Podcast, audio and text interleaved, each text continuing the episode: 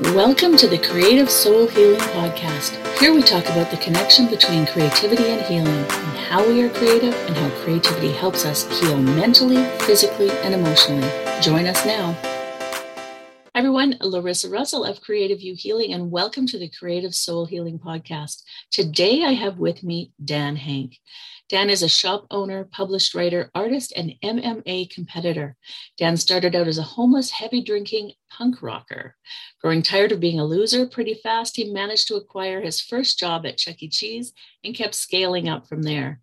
Putting himself through art school, he moved to New York City to make it as an artist, eventually having his 15 minutes of fame.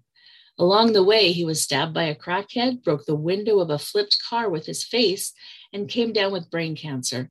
His wife died in a hit and run. Dan also had a car hit him while texting, and he woke up in the hospital. And his truck flipped, traversing unmarked rural construction, and he recovered consciousness in the woods. So Dan says, unless we are all living in the matrix, he seems to be still alive. There's a running theory that he's a cyborg. So welcome, Dan. Thank you. Well, it's good to have you. So, can you share a little bit of your story and, and what's brought you to this point in your life? It's a it's a pretty complex story. It's a pretty long story, but uh, to make it simple, um, I started out with a very conservative, very Christian military family. Didn't approve anything I did, so I ended up homeless, and I slowly managed to climb back up. Made to New York as an artist, and now I'm a, a Polish artist and a tattoo shop owner. Okay, all right. Well, that's definitely the short version. Uh, so, so, what does healing with creativity mean to you?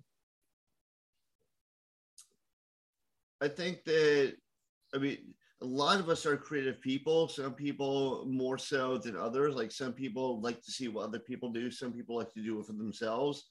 Um, I think I'm one of those kind of people that needs to do for myself to to to really feel fulfilled and inspired.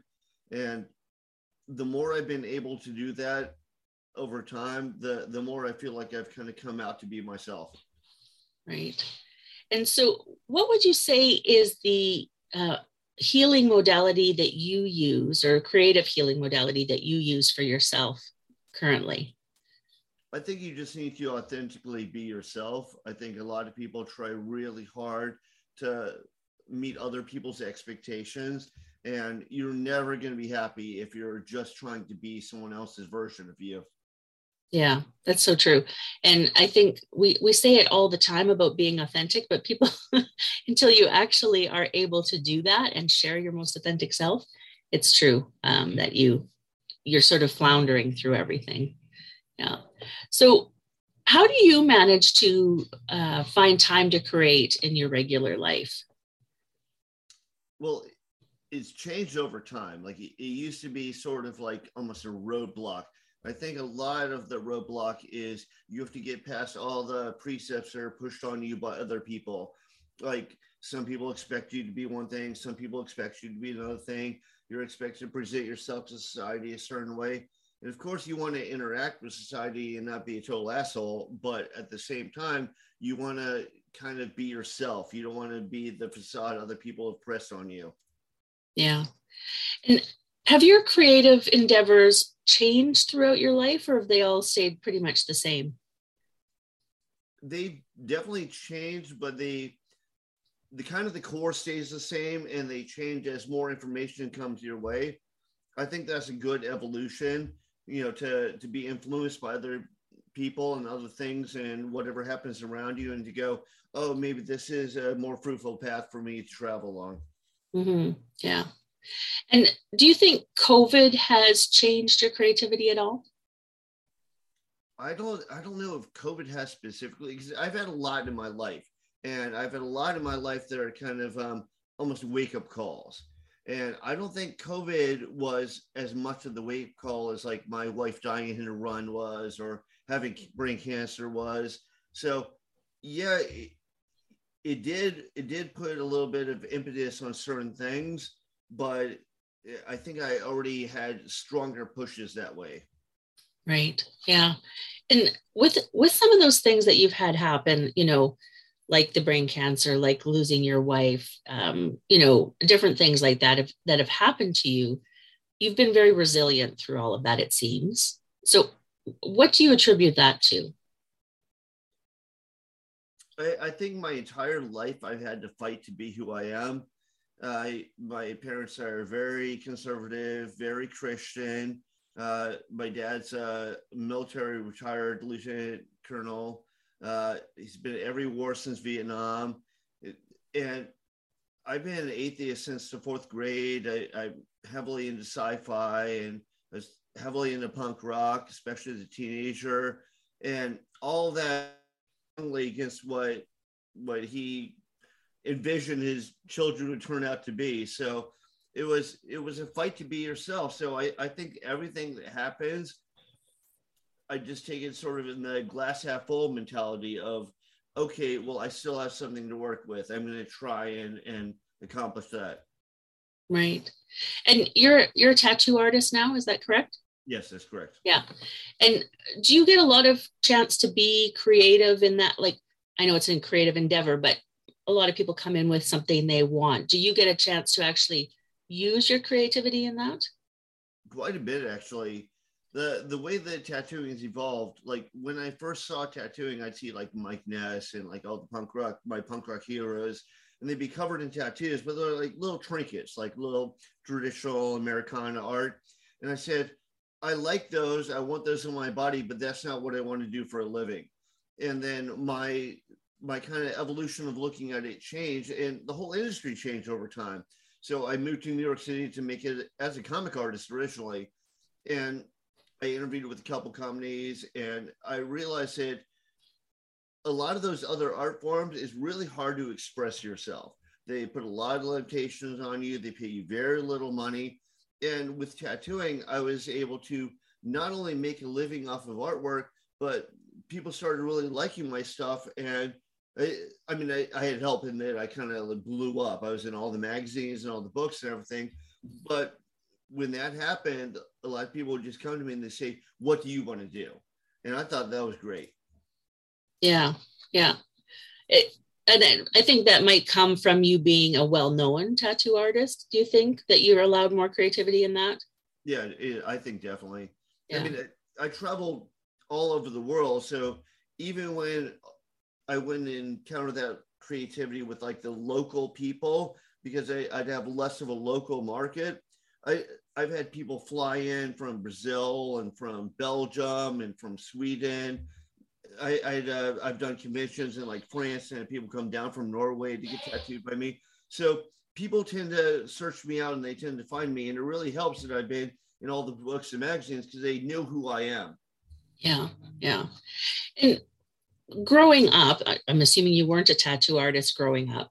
What what creative outlets did you have as a younger person? Well, we didn't have a TV until till the fifth grade. And that's my grandmother felt sorry for us. So she gives her old TV, which is remember that fake wood paneling? Like we had a little tiny TV with that fake wood paneling, and like the antennas on it were long gone. So it was like a coat hanger with some foil on it. And I remember my parents would let us watch one hour a day. And I'd often watch like Outer Limits or Twilight Zone or something like that. But I wasn't used to TV. So uh, I was used to reading a lot of books. Like I was reading full novels by the time I was in fourth grade. And we go to the local library. I mean, we had no money. So we go to the local library and I check out this huge stack of books and I have it all read within a week. Like I didn't even be up at night, you know, with a flashlight behind my bed reading stuff. Yeah. So you always sort of had that creative outlet writing. Did you draw a lot? Did you do those things yeah, to sort of a lot? Yeah. And uh, I'm sure it's you know, a lot of that stuff isn't that great now, but I, I did like my first novel when I was in fifth grade, all on like lined, you know, uh, notebook paper, and I drew like little illustrations in it and stuff like that. So I always wanted to be either a writer or an artist. I couldn't even decide between the two. And when some of the more advanced comic books came along, like Watchmen and The Dark Knight and so on, I was like, oh, I can do both. That's great. Do you think that your creativity has helped you through some of these hardships that you've had in your life. Definitely. Yeah. And how would you say that that's helped you? Well, I, I think that there's it's almost like there's two worlds. Like there's a world of like reality, and they try and push their their stigma on you, and there's the reality of what you make up in your head of what you really want to do and what you really want to think. And it probably helped that I didn't have like mind-numbing TV or video games or anything like that. So I had a pretty rich fantasy life in my head. So you know, I, I remember like you know we didn't have a lot of money so i i would make up scenarios like like in the woods about like being on some like alien planet or you know various things like that. So uh, i think i think that helped. I, I think that helps you like to move along and process. And as it's gone over life i think i've become more comfortable with i mean it sounds it sounds narcissistic or whatever but like living in my own world you know? And if mm-hmm. you live in your own world so you, you kind of start to see things more along the lines of the way you want to see them, the way you think you should see them, and less along the lines of the way society tells you to see them. Yeah, yeah. And I think that's then allows you to live that your most authentic self, right? So that, oh, definitely. Yeah, yeah, absolutely. Well, I want to thank you for uh, talking with me today. Is there anything else you'd like to add that we maybe haven't discussed today? Well, I think people should definitely check out my new book. I really, I'm really into writing right now. Um, I, I kind of went through a phase where I was just doing a lot of artwork and I didn't feel as fulfilled. So I, am really enjoying writing right now. It's called The End of the World. It's like you can buy it everywhere. It's on Amazon, and Nook, Barnes and Nobles, whatever. Can you tell us a little bit about that book? It's uh, I mean, this is kind of what I was into when I grew up. It's like apocalyptic sci-fi. Like there, there's a little bit of a horror element. There's a little bit of a sci-fi element there's a little bit of a socio-political. I mean, I was a teenage punk rocker, so I'm used to society giving you a real kick in the ass when you try to be yourself. Mm-hmm. Well, that's excellent. Well, we'll make sure that we have links to that. And I just want to thank you again for being here today. All right. Thank you. Thank you for having All right. me. To our listeners, we will see you again next time. And in the meantime, I wish for you amazingly creative days. Thank you for listening. If you found our podcast of interest, we'd love for you to leave a review wherever you listen in.